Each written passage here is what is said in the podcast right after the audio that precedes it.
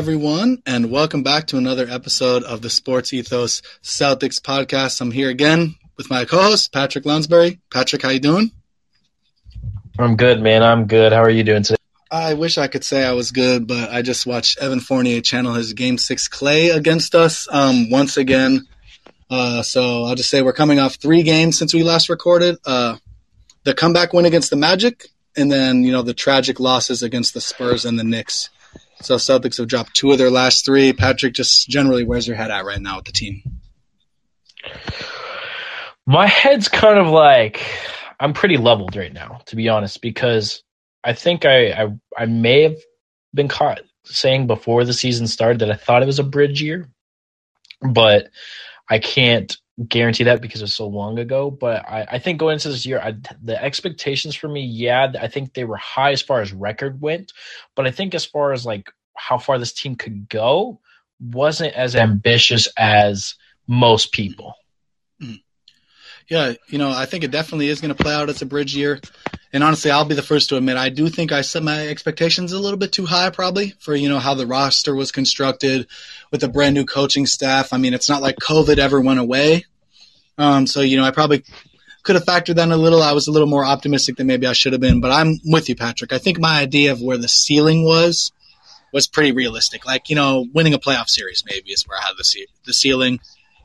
And if you got Tatum hot for 10 straight games, maybe you could win a second one. But I never really saw this team making the Eastern Conference Finals or making the finals, as sad as it is to say. Um, but, you know, I do think I set my expectations a little bit too high in the first place. But alas, you know, I don't think anything has really changed for me and you the past three games. You know, we're not getting too high, not getting too low, still trying to, you know, stay level headed. Um, albeit it's hard to stay level headed after you lose back to back games like that. Am I right? No, absolutely. I think it's it's really tough to lose those back to back games. And really, this could have been a really bad three game losing streak because that Orlando game was rough, man. Uh, if it wasn't for Jaylen Brown just pure willing his way to a Celtics victory, uh, this could have easily have been a 50 piece 3 0 skid. Yeah, that was his career high, man. Um, so he, he ends up joining Jayson Tatum. Uh, he's the seventh Celtic, to score 50.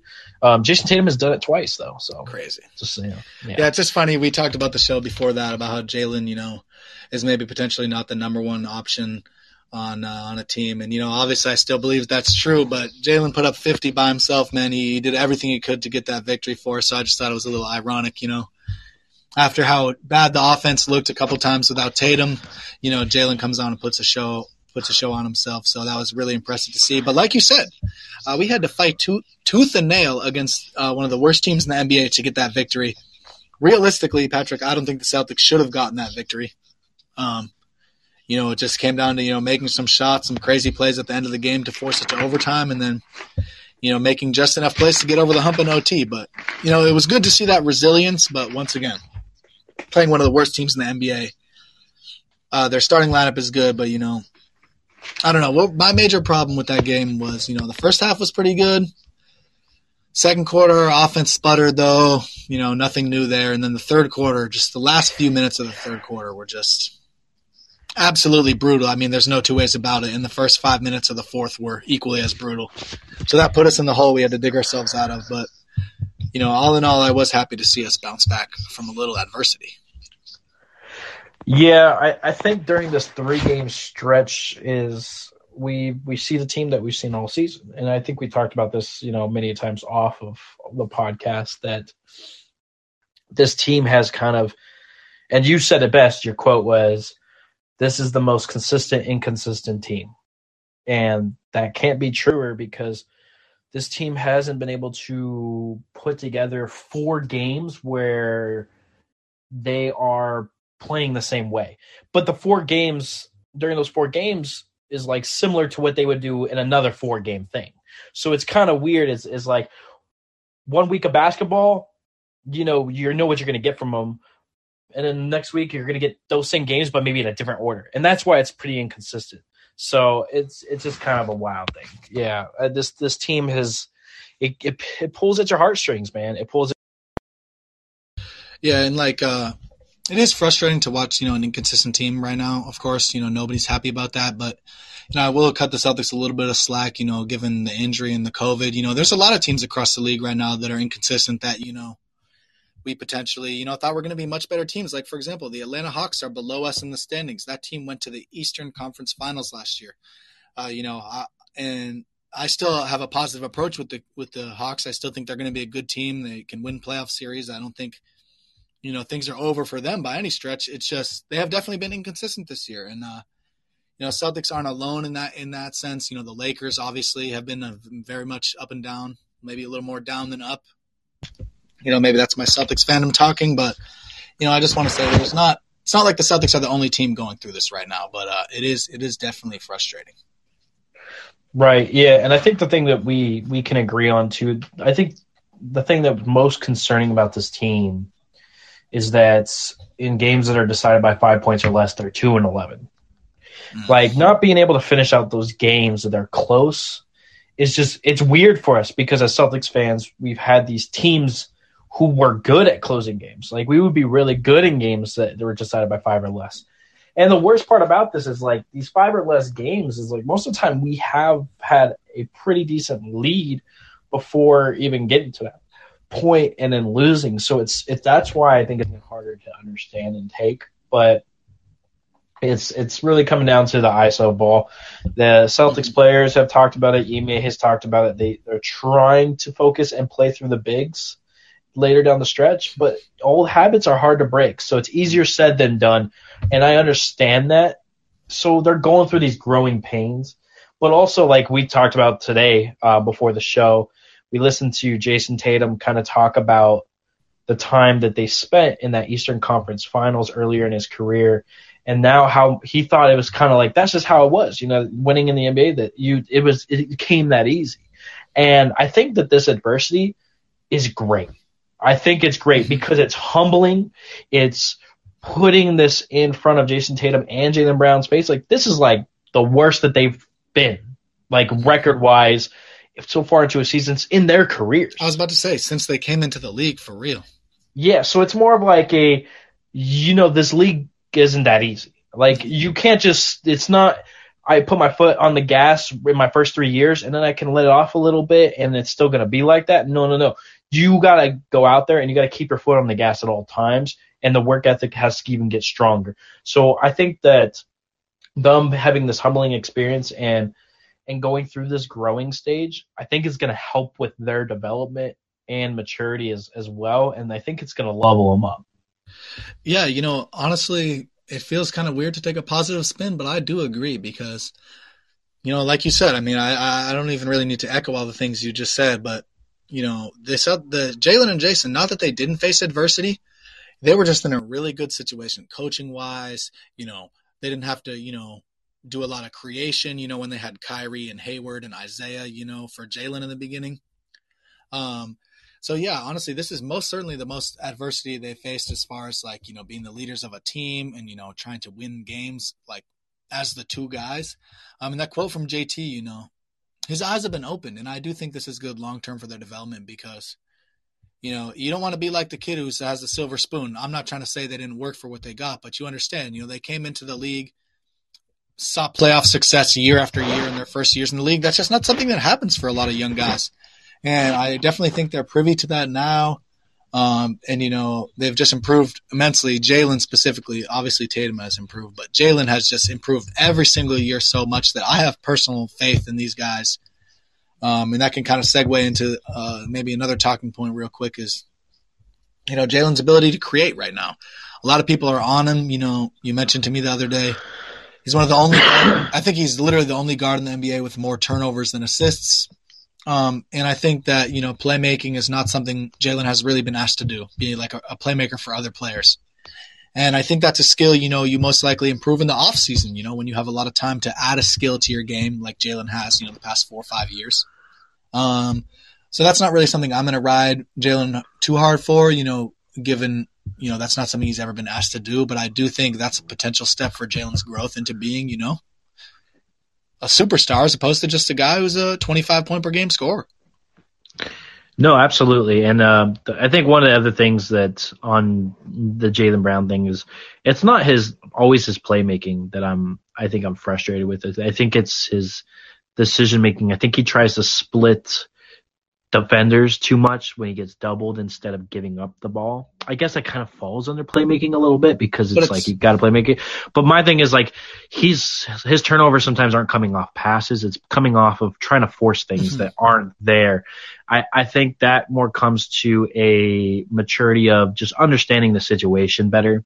Uh, decision making just needs to be a little better, but that, I guess that falls under you know playmaking in a in a mm-hmm. sense. But so, I understand what you're saying. Um, you know, but, it's more basic reads than anything. Like if they're sending a second yeah, guy, I, move it. Yeah, yeah. And for me, it's more just clarity for for the people listening uh, mm-hmm. to understand it. Like when we say playmaking, playmaking doesn't just mean passing to another player. Right. It just means making the right decision. You know, just understand. It's it's having that offensive IQ, and I think Jaylen is a bit of a tunnel vision type of offensive player, which is can be good and bad, you know, and, and that's what, you know, we take with is he's really good at scoring. So when it, he's on and that tunnel vision's on and he's locked in, you're like, yeah, it, this is what we want to do. We want him to look for his shot, look for the attack, attack, attack, attack.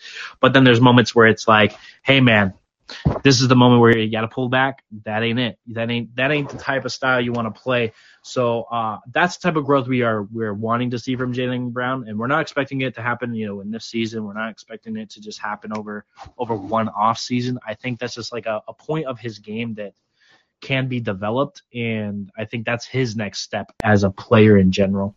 Yeah. Um, and, and, you know what we won't we won't be going into like each game individually here and we don't have to go through each game and, and break things down but we do want to shout out uh, Jaylen Brown you know had dropped a career high in that uh, Orlando game, uh, the first of these three games, and he was uh, he was a little inconsistent in the beginning as far as like taking care of the basketball. I think he did finish with seven turnovers, but ultimately the Celtics don't win this game without him. And you heard him in the press conference. They asked him about um, the game and everything about it. He said we needed this F and win. We did. Enough said. That's what he said. He said there's no way we F and losing this. So he was very explicit about his reasoning for why he was so aggressive and, and was putting up the numbers he was. I mean, he was locked in, man. He was not going to go in that Orlando game and come out with a loss. So yeah, he was phenomenal. You know, we tip your hat to him. You know, you can push away the size and all that, but I, I really understand the the quality that Jaylen Brown brings to the team. And we also talked about it, man. I just think he's like a really good one B.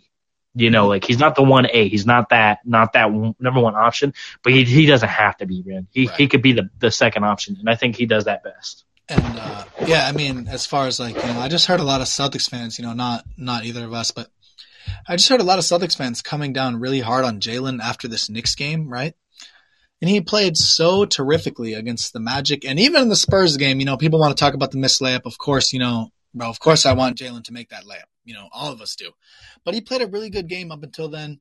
And like you said, this tunnel vision sort of deal is a double edged sword because when Jayson is not playing, I mean, Jaylen is the Celtics offense. So, you know, when Jayson is not playing, we virtually need Jaylen to have tunnel vision, you know, attacking downhill, taking his open jump shots, you know, in order for us to get points on the board. So I just wasn't really even saying that, you know, you said that. Obviously he can clean up his passing, but it just hurt a lot of Celtics fans, you know, coming down a little bit hard. But uh you know, I just think, like you said, it's a double edged sword, but I would rather have, you know, Jaylen be aggressive going downhill, you know, as opposed to, you know, getting in that chuck, the chuck some threes, which, you know, the Celtics over the past couple years have really liked to do.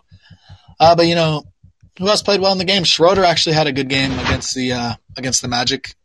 You know, I hope I didn't sound too surprised by that, but he, you know, he had a good game. Um, you know, with Dennis, it comes down for me, it comes down to is he making his shots? and is he making the right pass? Because you know, oftentimes I've mentioned I feel like he stops the ball a little too much for my liking, and you know, if he's not making the shots when he's stopping the ball, like from flying around on offense, you know, he adds pretty much nothing. Um, he's been pretty inconsistent defensively. I don't want to sound too harsh on the guy, but it's been pretty rough. Uh, but he was a big reason why we got that win in Orlando. And, you know, he hasn't been too bad the last few games. So I got to give Dennis his props there, but we can definitely move on.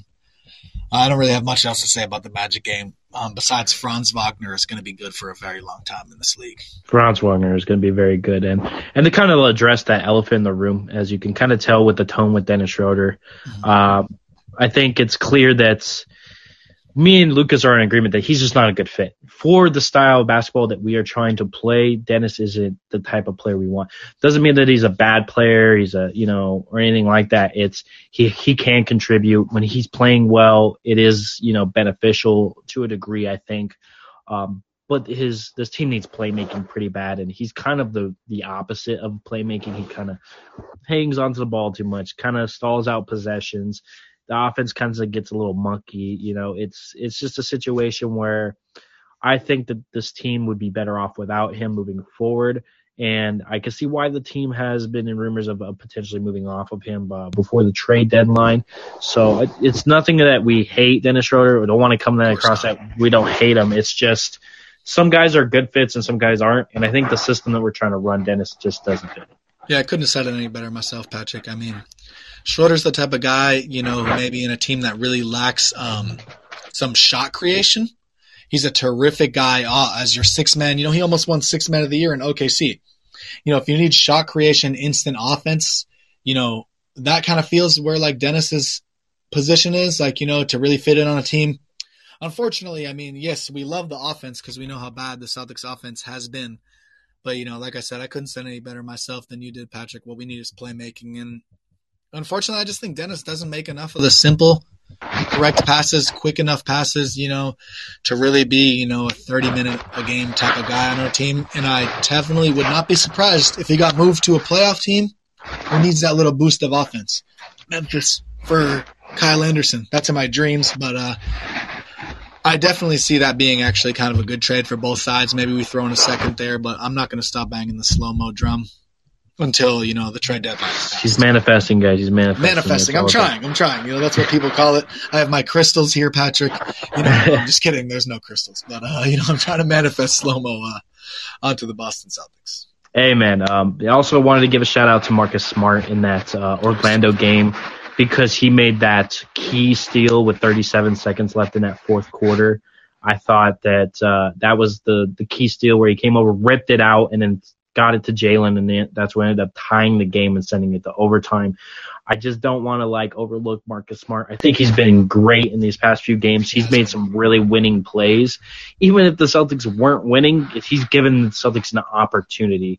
Um, so I just want to give him a little little shine there. But going into that San Antonio game, I have to address this because mm-hmm. I thought it was the funniest thing I've ever seen. I think you can know where I'm going with this, but like less than a minute into the game, it's 2-0 and Pop oh, just is, is not having it. Pop is not having the start to this game. He's like, nope, timeout. This dude calls a timeout with 53 seconds into the game, and I'm just like, that's got to be like a record. 53 seconds into a game, and, and Gregg Popovich is like, yeah, man, nah, we call a timeout. Let's reset ourselves. I don't like what I see here rips into his team a bit and and says, "Let's all right, let's go out there." But it was only 2-0, man. That was hilarious. What did you think of that? Situation? No, he's that's classic pop right there. That is that was funny to me.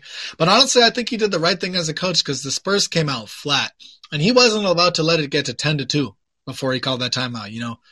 I just love Pop. That was a quintessential Pop right there, calling a timeout, you know, under a minute into the game.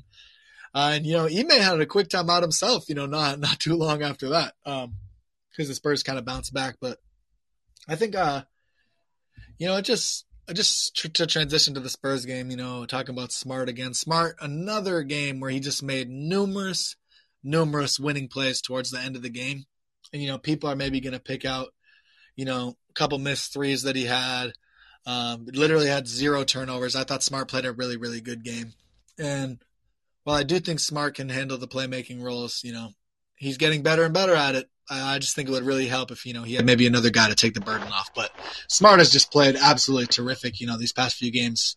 If we take out the four missed threes against the Knicks in the fourth quarter. Nine minutes into that Spurs game, how many assists do you think uh, Marcus Nine Smart had? Nine minutes in, I would say he had four assists. Close, close. Marcus Smart had five assists, man, Marcus. and seven potential. Seven potential. So he was slinging that thing in that first quarter, man. Big shout out to Marcus Smart. I thought he had an amazing playmaking ability in that first quarter of that Spurs game. Uh, I loved everything I saw from him. I thought that was his best quarter of the season uh, as a playmaker, and that is why me and Lucas were so high on him potentially being a playmaker. Mm-hmm. I know that's not what we get from him quarter in and quarter out, but that's also like kind of unfair expectations, right? He's Nobody's in the NBA and, 20, and also 20 assists. Like, come on, we're not going to get that. And he's never I think, been asked, uh, yeah, he's never been asked yeah. before, you know? So we got to And it's a new coach, new new offensive system. It's not like Brad Stevens is like, yeah, now you're you got to play make in my system. It's like, all right, cool. I at least know the plays. Now I just got to play make. no, he's learning a whole new offensive system. He's learning how to play make it's it's a lot to put on a guy's plate, and then you also got like you know, the teammates calling each other out a little bit in the season. You know, things are kind of a little murky right now. You know, this is a little rocky. You know, it's, it's most rocky it's been for Marcus Smart, Jaylen Brown, and Jayson Tatum since they've all played together. So things honestly, are kind of not going the way. So honestly, it's nice. And and to say, just to piggyback off you, like you said, is the best quarter of the season he's played. I would probably agree, uh, playmaking wise. And on top of that, this is about as perfect a Marcus Smart game as you could ask for. You know, he was making those winning, making those winning plays at the end of the game. Uh, he shot 50% from the field and from three, and he had six assists to zero turnovers. So I don't know what more you could ask for. He only took four threes. He made half of them. He made the assists. He got rebounds. He made the winning plays. And unfortunately, you know, he just made a winning play that led to a missed layup. That's all. You know, it, it's just too bad. But, you know, the thing is, is like, you know, I, I beat this drum at the beginning of the season and I still want to stay on the same course. It's all about process over results. We know the process has not been ideal, right? But would a made layup have really changed how I'm feeling that much? Simply put, no. Would the RJ Barrett three rimming out and us going to overtime winning would have changed how I feel? Not that much we'd really be in the same situation. We're just a couple lucky slash unlucky bounces uh, from being on a four game win streak instead of a two game losing streak. So uh, I just want to emphasize, you know, as great as it would have been, you know, to be 20 and 18 right now instead of 18 and 20, above 500 on a four game winning streak, feeling good going into, you know, the rest of the January schedule. It's not like anything would have drastically changed had the outcomes of those games, uh, you know, been different. So as frustrating as it is, I just do want to, you know, emphasize that, that, you know, I don't think two plays, you know, would have changed my entire season outlook on the Celtics. Yeah. And then also, like, you know, Jayson Tatum in this game wasn't his best self. This was his first game coming back from COVID a second time. He talked about it. He says he, he didn't feel as bad as he did when he returned from the last time he had COVID. I'm um, pretty sure he is, uh, vaccinated now. I can't really 100% confirm that, but I'm, I'm almost pretty sure that he is. Uh, but to this point of T- Tatum here, uh, there's a point in that second quarter where like, you know, his shot's not going. And a lot of people are like, man, when Tatum's not shooting well, he's bad. You know, and I wanted to point out that that's not the case at all, actually, with Jayson Tatum because he he still stays engaged on every other part of the game, and that's something that I feel gets overlooked way too much with Jayson Tatum. Um, I had a note here in that second quarter. There's a m- moment there where he had an open three pointer, missed it pretty badly, just bricked it. You know, shot just kind of not not falling there. But then he literally, he no, he actually literally went back on defense, mm. was super engaged, was on a fast break, and he got a block. So it's just like you can say what you want about Jayson Tatum uh, when he's having an off shooting night, but when he's still shooting poorly, he finds ways to impact the game in different ways. And he's been great on the defensive end this season. I don't care what other people are are going to say awesome. because you don't maybe he doesn't get the blocks as much maybe he doesn't get the steals as much but he alters shots a lot and he he forces guys to pick up the dribble and pass out so i just wanted people to to understand that Jayson tatum is doing a lot more um, than just being a scorer this season and that alone is going to be good moving forward because it's going to be more natural more natural more natural that's been a big level up for him this year because he's always had a pretty been a pretty good defender but I feel like he's really locked in this season as a defender. That that part of his game is has really took a step up. He's one of the better wings as a defender this year, and I just had to give him a little shout out. No, yeah, and that's why I feel like people have this misconception that Tatum is. Uh, I just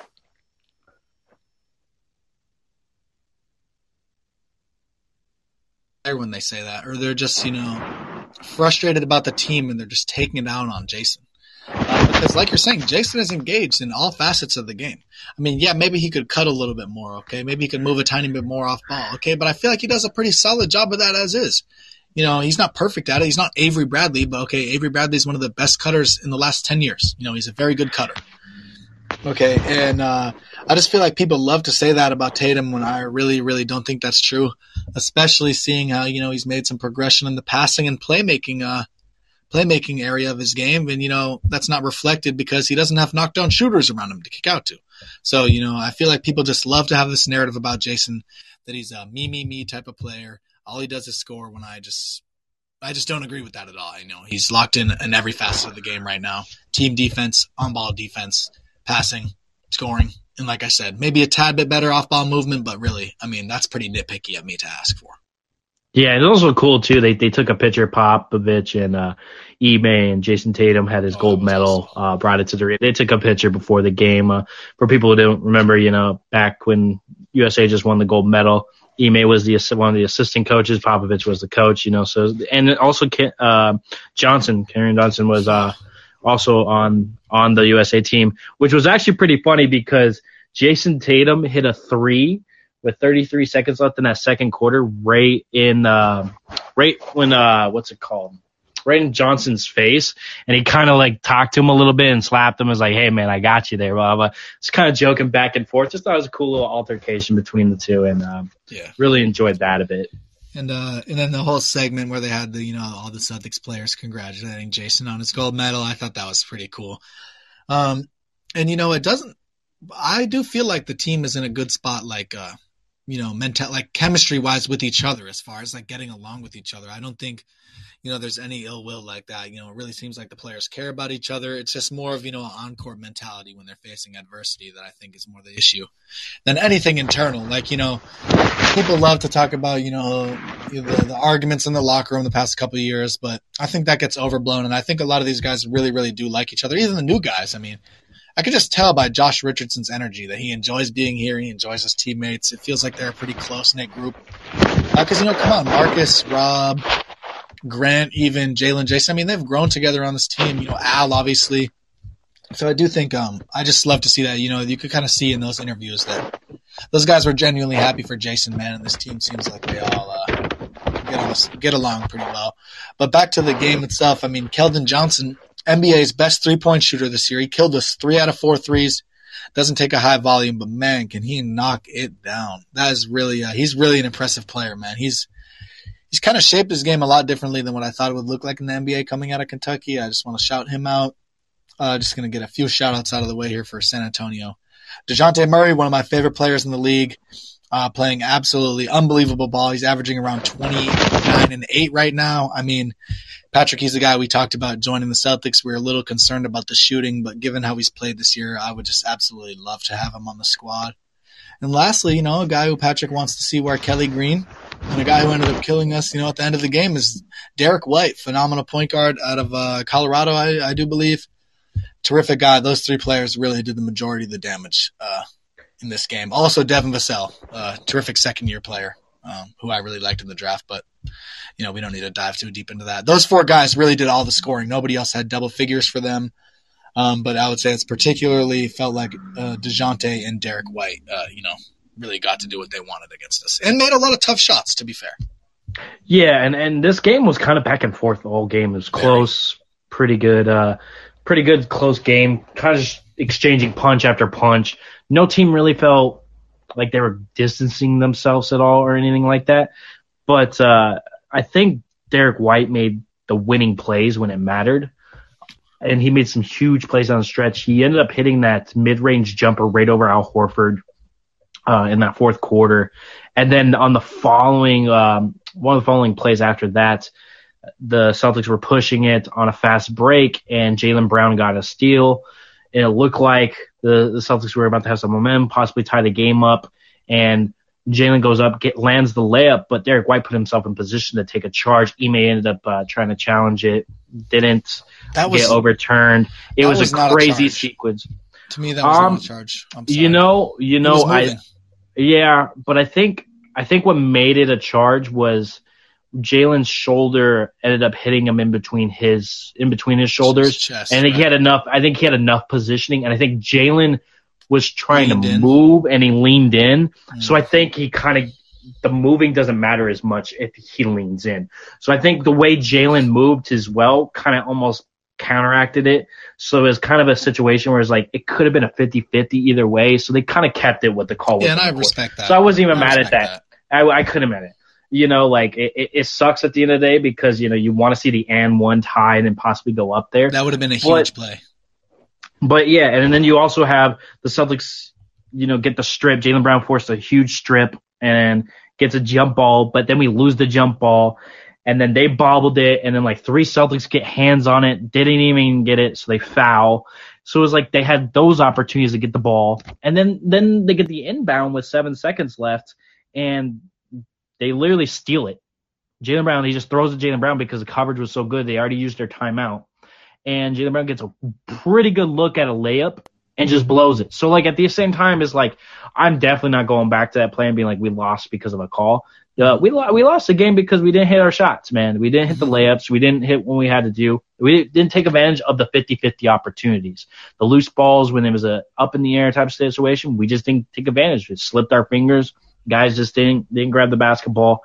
The Spurs played well enough in that game to get the win. Um, Boston ended up dropping, you know, 97-99 in a tough loss, and, and Jaylen just missed that layup, man. And tell me if you agree. I mean, a lot of it comes down to the Celtics making open three pointers. I mean, the stats across the board in this game, team stats wise, were pretty even. Celtics actually had an advantage in the turnovers by eight. They had eight less turnovers in a game they lose by two. That's kind of shocking, but we shot a little bit worse from three. And honestly, you know, there's been some three point regression from guys we expect to make open threes. Um, with the exception of Grant Williams, pretty much everyone else has regressed in the three point shooting category. Most notably, Al Horford down 10 percentage points on wide open threes from 38 to 28. Um, and that's just not good. Um, you know, and not to say Al played has been playing awful, but he definitely is not playing as good as he was in the beginning of the year, and that's kind of why I harped on, you know, can't throw away those good Al Horford games because there's a lot of mileage on his body. We don't know how many we're gonna get, but uh, the shooting is definitely something that's concerning. And I don't know, Patrick, do you agree? I mean, you make we make two threes in this game that were open. Who knows? Could win the game. I really think, you know, it boils down to some things as simple as that. You know, we don't need to do a think piece. You know, it was a missed layup and a couple missed shots away from different outcome. I, I think you know, like like we said, the Celtics are two and eleven in games decided by five points. I think Bummer. All, a lot of those games is, you know, a couple shots go in and it's it could have been different, but they didn't, and it's been a year that it's been like that. You know, And this then- team has to learn to get out get out of the adversity and, and close out games and, and be that team. But they just Jaylen once again was great. I mean, he was 12 of 25 for 30 points. Once again, looking like his confident self. You know, he, he was quite good again on offensively in this game. Um, but I have a question for you, Patrick. I'm just looking at the stats now. How many free throws do you think were shot between both teams uh, each like or or together. in total? So total between both teams, I'm gonna guess eight. Oh, okay. Well, it was a little more. It was 14, but still, it was a very clean game. I mean, uh, the Spurs only shot five free throws. The Celtics only shot nine. Um, and, you know, it's a very back and forth game. And it just, you know, kind of just stinks that, you know, the Celtics couldn't get back that one last time with that layup. You know, Smart missed a, Smart missed a layup the possession before too, but I'm not going to harp on him too hard because, you know, we were not even in that position without a couple plays that Marcus Smart makes down the stretch. So, uh, just a tough, tough elegance, you know, one of the one of the lower ranked teams in the Western Conference.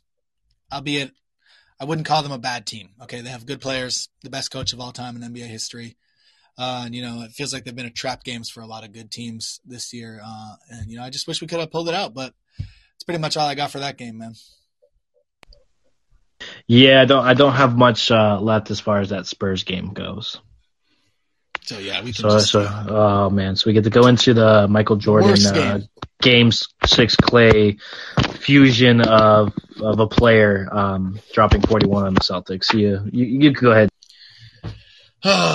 you know, I told somebody before the game, I said, you know, don't be shocked if Evan Fournier goes for 50. And now, obviously, I was being a little sarcastic, but this man actually went for 41 points against us.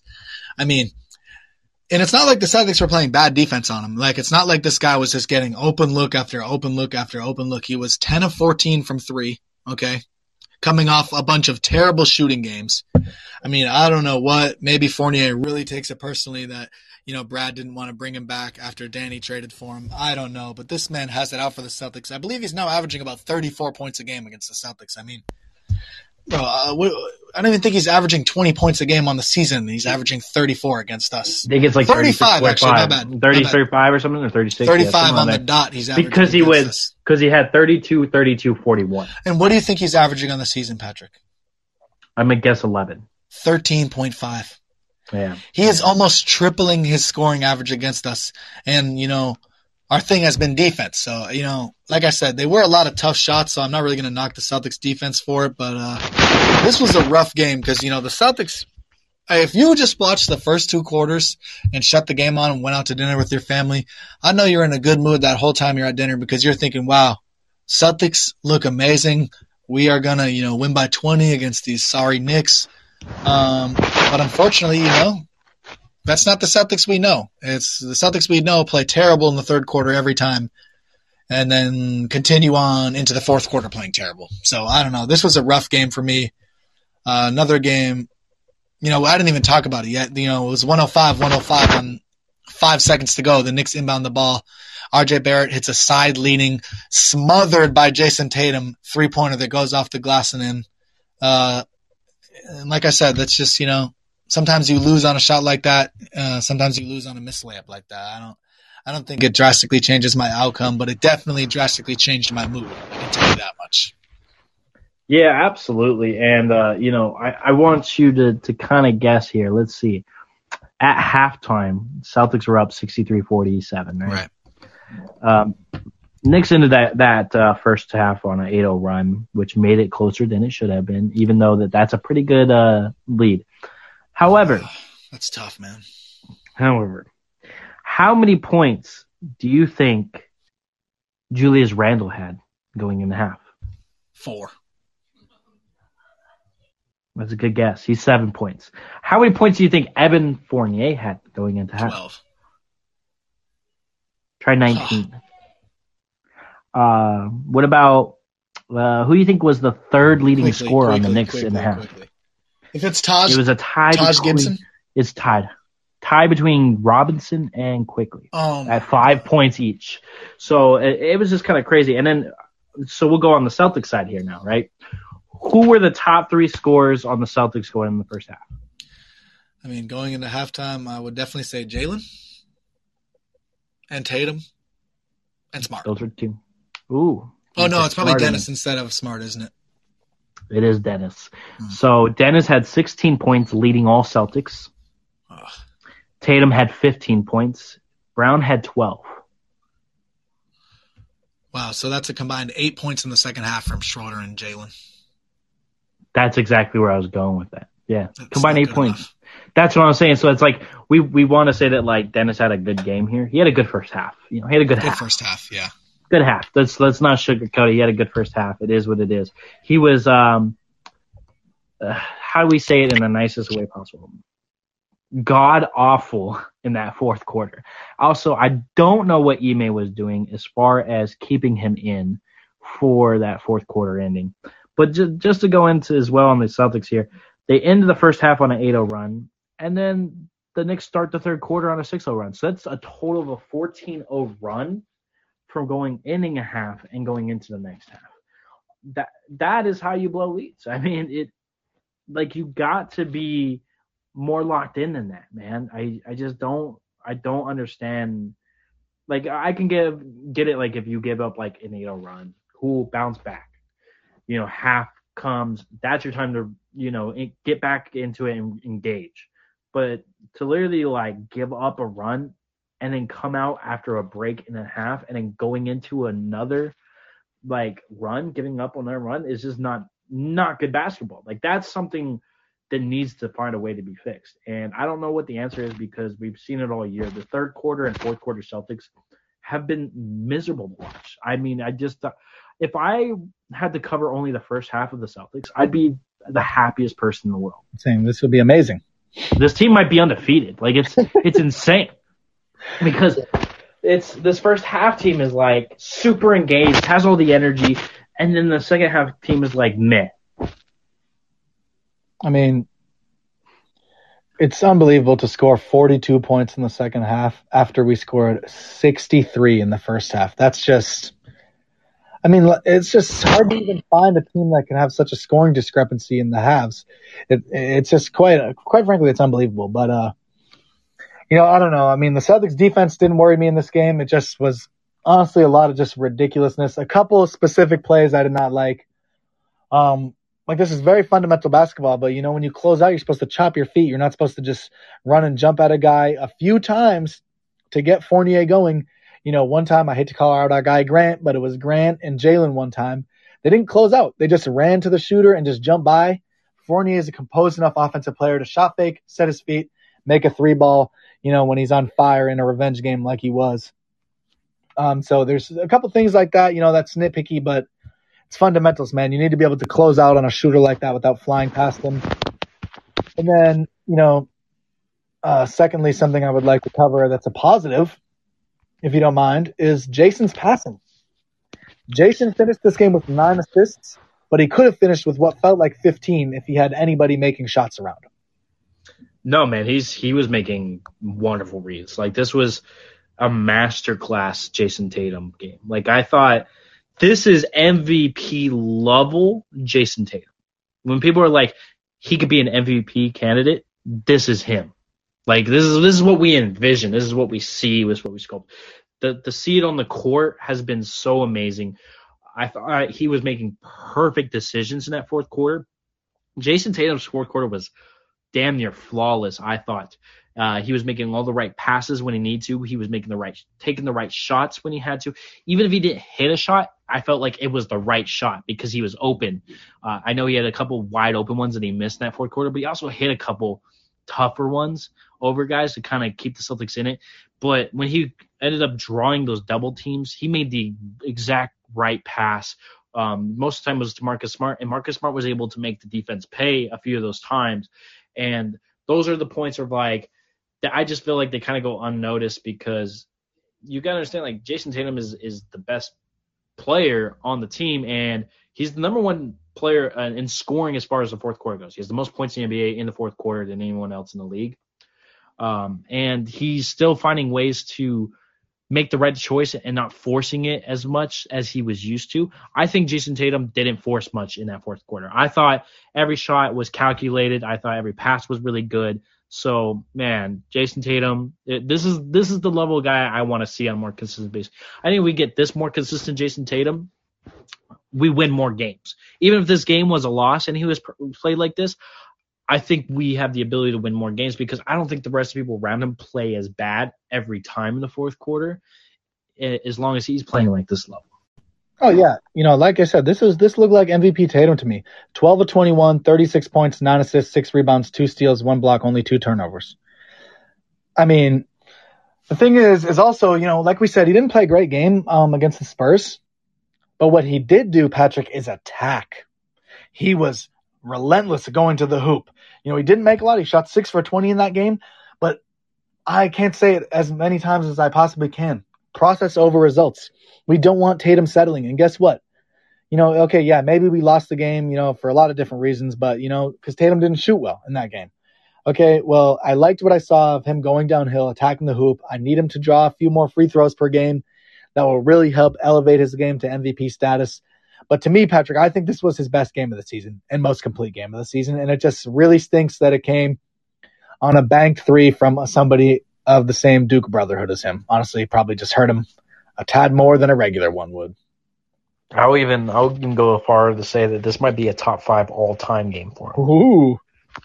And and and people can can think that's a hot take. And just outside of maybe like that fifty point triple double in the playoffs, man, that I can think of and in some other big playoff games. This definitely to me was his best regular season game as a professional. Uh, just because it's not so much as just looking at a box score and seeing it. I just thought he was making, he was so engaged. Like in the beginning, he missed a few shots, but was able to kind of just still be great. And he was good on defensive in this game as well, like he was in the Spurs game but then the offense was there and the playmaking was there. I just thought this was like the most complete Tatum I've ever seen. Yeah, it was wonderful to see, man. And like I said, it felt like he could have had 15 assists. You know, had some players made some shots. Like, you know, I know Smart missed a few down the stretch. People are giving him, giving him a lot of you know, crap for that. But uh, I think Smart, you know, he didn't have a great shooting game, but I did think he played a pretty solid game, man. Um, yeah, just a couple extra threes. You know, I wish he didn't miss down the stretch, but you know, to make miss league, man, that's really what it is. But uh, you know, next Saturday, man, we got the Knicks again, and I really am hoping we, we pull this one out with the win because, you know, like I said, my overall mood, um, you know, or my overall like view of the Celtics long term, what their ceiling is, you know, what they should do future wise, was never going to change on the back of these two games. But my mood definitely is affected by the Celtics. I'd be lying if I said any different. So, in order to have a positive, you know, positive Saturday night, hopefully we can, you know, get a win against the Knicks. Uh, you know, kind of our own revenge game on freaking Evan Fournier. Yeah, absolutely. And another thing in this game I, I didn't want to go unnoticed was was Jayson Tatum tied this game. He hit a huge shot, huge jumper, fadeaway, and and swished it to tie the game. Unfortunately, there was still time on the clock, uh, just over a, a, second, and that was enough for RJ Barrett to just. And I, I will say, Jayson Tatum was the one who was guarding him, and I even rewatched the shot a few times, and Tatum may have fouled him. He had his hand on his hip, and then he had the other hand contesting, so he could definitely been called for a foul, but it his oh man, that was that was just a tough shot. At the end of the day, you you go, all right, man, you hit a ridiculous shot. I'm not even mad at it because Jayson Tatum was there. He was all in his grill defensively, and you tip your hat to him. So uh, good good stuff by you know RJ Barrett to to end up getting that that three pointer fall. Yeah, RJ's my guy. I'm an RJ believer, but that pained me. Um, and and you know some sarcastic uh sort of gloom. I may or may not have changed my Twitter name to RJ Barrett fan account. I don't. That was a mistake in hindsight, but um, that pained me to see that go off the glass and in. I didn't even think the banks were open that late, Patrick. But you know, it is what it is, man. Like I said, it doesn't really affect my my you know big picture view of this team at all. But it's it's frustrating nonetheless. Yeah, this this definitely been frustrating this season to see this, but uh, and also, I, I wanted to go ahead and talk a little bit on the Ime, Ime, fire Ime for some reason. It's kind of coming up more and more. I, I don't even put all this on Ime either, man. Uh, I know Ime made some comments about how they need leadership to step up and the mentality of the team isn't as strong as it should be. And where's the lie? You know, like he's not lying. It's nothing he's saying that's that's wrong. I think um, he's not even going really harshly or directed. And also, we uh, Lucas talked about how he thinks some of the comments he made. He's just asking for a point guard mm-hmm. at this mm-hmm. point, asking for a playmaking point guard because can you read that quote? This team really needs it. Do you have the quote? Um, I'm sorry to interrupt you, but. No, no, no. I think um, I think I actually have it. I think I sent it to you. So I remember what what he was saying just said to me like uh, you know, oh, I would love a playmaker. I just would love to hear the exact quote so you guys can kind of hear uh, hear what I'm saying. Uh, I could definitely look it up here, but uh, let me try to get it up here now. But yeah, you know, also just for a quick intermission, I mean, Tatum's going to make the All Star game. Everybody, we can be happy about that, right? Um, you know, he is averaging um 20, 26, nine and four. You know, those are pretty good. You know, as a efficiency could use a little boost. Um, but you know, we know the bad shooting uh bad shooting start to the season really dropped those efficiency numbers. And then Jaylen, you know, who is also a candidate for the All Star game. I really hope he gets in. I really, really hope he do. He's averaging 24, 6, and 3 on, you know, a little bit better efficiency, almost 40 from three, almost 50 from the field. So, you know, got to be happy about that. But, uh, Patrick. Yeah, so I got the quotes here. Um, I got a few of them, so we'll rattle these off. Um, Ime Udoka said, repetitive result is happening said it will keep happening if the Celtics don't make changes, said they need leadership to stop them from getting rattled. Also said it's been the same result, some kind of lack of mental toughness there. Also, Ime said, I think it's a lack of mental toughness to fight through those adverse times. Said they need a calming presence to slow us down and get us what we want down the yeah. stretch. And then Robert Williams even added, said Ime Udoka is 100% right. We get rattled a lot. Um, yeah, uh, you know, so that one about we need the calming presence. I mean, to me, if that's basketball wise, that very much screams point guard or playmaker, whether it's like a traditional point guard or maybe a point. Derrick White. See, bro, you, I would love Derrick White. You know, maybe, closer to the deadline, Patrick and I will probably do a show about some trades, potential trades. I put through the trade machine, see if the money works, blah blah blah, things of that nature. Um, and uh, you know we'll we'll do that, but you know I won't throw out any hypotheticals now. But Derrick White would be wonderful, but uh, yeah, I think Ime just that quote really screams to me. You know, like let's get a point guard on the team, let's get a ball handler, you know, somebody who can just put us in a set, um, you know, to operate our offense how it should be operating. You know, when we haven't scored a bucket in a while, so we don't just end up, you know, shooting another three. Now, with that being said, I think those guys are a little bit few and far between right now. Um, I got, but we'll, we'll, the closer we get to the deadline, the more we'll dive into it. Yeah, absolutely. At, this point, this team is kind of in a in a funk right now. We're hoping that they they learn from it, and we we talked about how Jayson Tatum also had some some comments to say. Um, I have those actually pulled up as well. So Jayson Tatum it says it's tough, but we've just got to regroup. Obviously, losses this stretch kind of is tough. Losing leads and just not finishing out in the fourth quarter. Jayson Tatum said this tough stretch has made him appreciate times like the trips to the Eastern Conference Finals even more. So um, we did talk about this, uh, Lucas, but we just think that this is a, a good growing time for Jayson Tatum and Jaylen Brown, man. Yeah, hundred percent agree. And you know, when, when you're you know handed things like Eastern Conference Finals appearances, you know, back to back to start your career, while playing, you know, a big role in the team. You know, it might seem like like Jayson said that's normal, but it is definitely not normal. Everything is earned in this league, not given. Um, and you know, I think that's you know, it's been a humbling moment, like you said, and I, I can't wait to see how the team rebounds you know, post trade deadline, post All Star break, and things like that. But uh, I don't know, Patrick. Have you got anything else? I think we covered pretty much everything.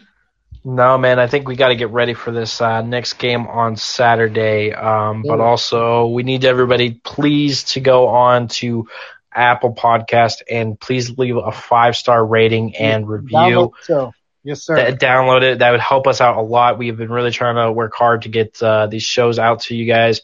Also, Spotify allows you to rate now. So if you can go on Spotify and go to our show and give us a five star there too, that would also help us out a lot.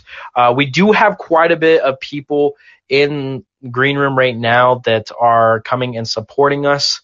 Uh, we do these live shows on uh, um, Spotify Green Room. It helps us out a lot people come in here. You can ask questions and stuff in the comments and stuff.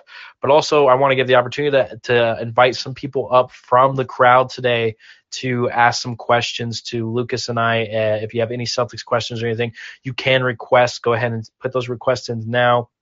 While you guys are putting those requests in, um, Lucas and I are on Twitter at Ballin Opinions. You can find me and then at Luca underscore Gainer. You can also find the show at Ethos Celtics um, as well. Just go ahead and give those a follow. Um, I tweet from the Ethos Celtics account during the game, give you guys kind of a breakdown of each thing that I'm seeing as I'm watching the game. I watch it live. Lucas watches it live, and a lot of times we try to hop on here after games and just kind of give you some content.